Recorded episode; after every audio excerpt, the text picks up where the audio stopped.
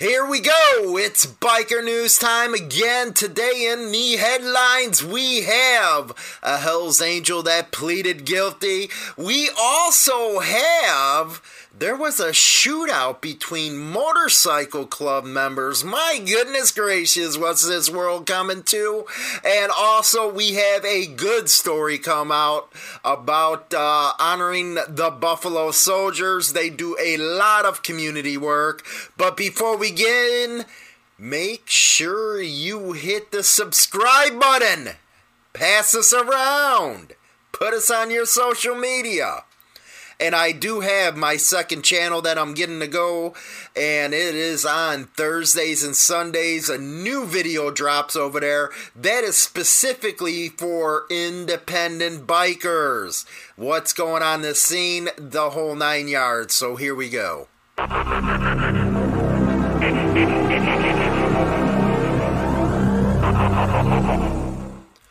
Biker news time, baby. It's been a long time and we're getting back to our roots. Going to have some fun.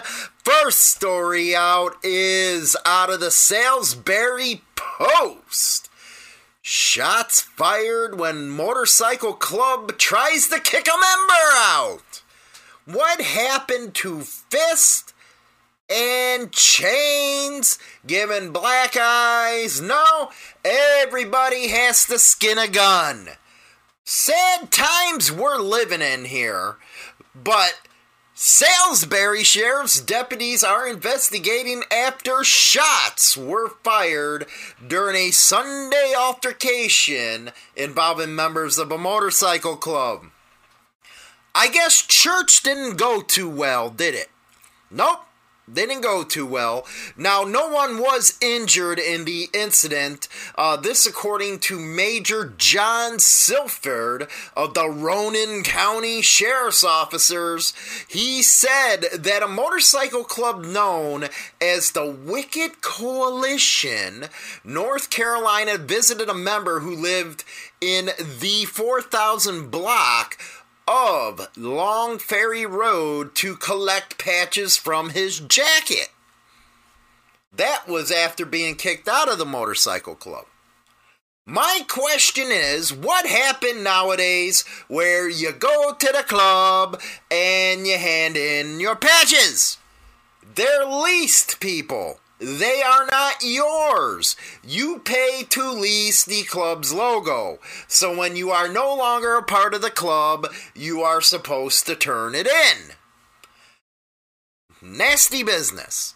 Anyway, he came to the door with a shotgun because they believed they were there to harm him. Initially, one motorcycle club member showed up, then a car containing three others pulled into the front yard. Here's another question I have. If these are brothers, former brothers, why would you be scared that they're going to beat you up or something? Again, just follow proper protocol, hand in your stuff, and this wouldn't be an issue. Now, no charges were filed in the case, it's under investigation, the whole nine yards. But that out of Salisbury. Next, we're going to go on to California, over to Modesto. And uh, Hells Angels uh, Motorcycle Club, it's a California, pleads guilty to drug trafficking. Now, this was a release from the Department of Justice.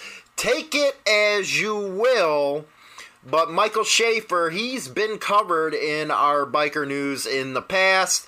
He's 33 of Modesto. He pleaded guilty to conspiracy to distribute and possess with intent to distribute heroin and conspiracy to distribute and possess with intent to distribute marijuana.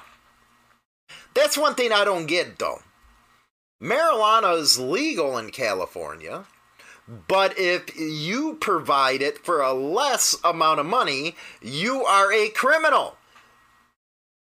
Point being is the state has to get their monies.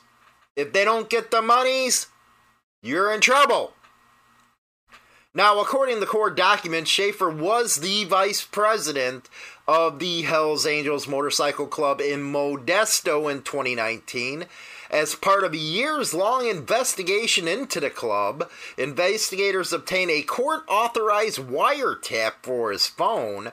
Oh my goodness, there you go. You, you always find it funny that they can get these wiretaps. They probably say, Yes, we believe that they're doing something, so we need a warrant. You know how it goes with the government.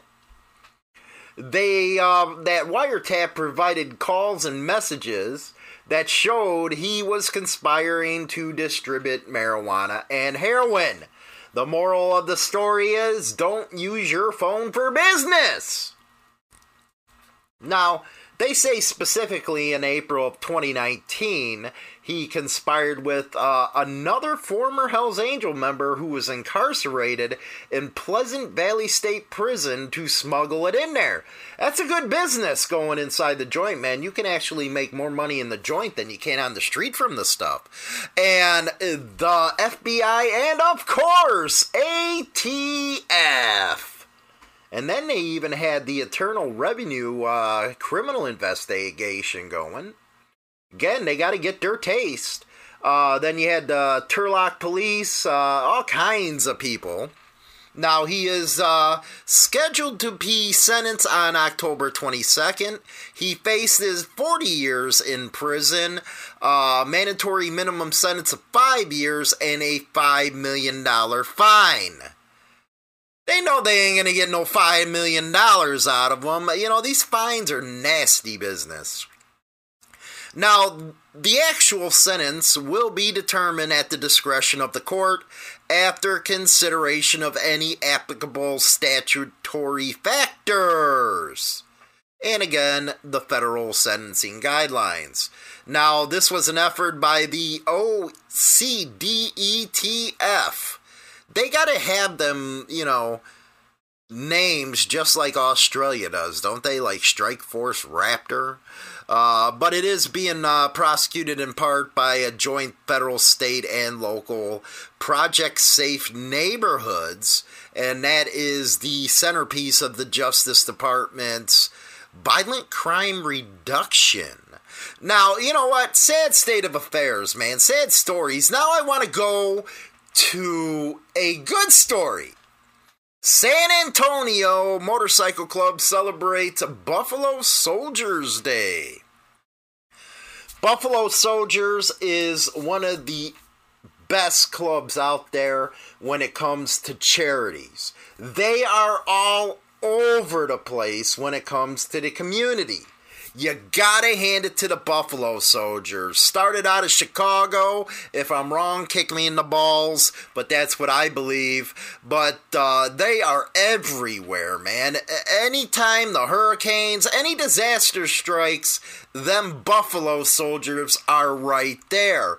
Uh, now, this was the past when the past Wednesday. They rode up to the Leon Valley uh, Brewing Company to toast the National Buffalo Soldiers Day. Uh, they hit the road to educate various groups about the African American Army units created in 1866 by Congress to settle the West and protect its settlers. Quote, we go out we teach. We also provide help with community projects, whether it's the food bank, whether it's Salvation Army, whether it's veterans type organization. That was the club president, Jared McClendon. He said many of their members are veterans, but the club is open to others.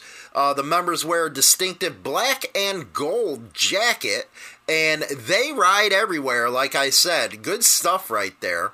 Uh, National Buffalo Soldiers Day is comra- uh. What is that? Uh, I don't know. Um, I don't speak English language sometimes. Uh, it was passed on July 28th by Congress, signed into law by George H.W. Bush in 1992. Uh, according to the Handbook of Texas, the Plains Indians gave the name Buffalo Soldiers to regiments of African Americans and particularly uh, to, two cavalry regiments. Lots of history with them, man. Lots of history. That is some awesome stuff right there. I uh, when I try to do the biker news, what I'm going to try to do is get some good stories in there because we know most of the biker news that comes out has to do with some bad stuff. And yes, bad stuff leads to Hollywood, you're a jackass. I get it. You know, I'll have people saying, well, it's club business. You shouldn't be talking about it. Oh, my goodness. It's in the news, you freaks.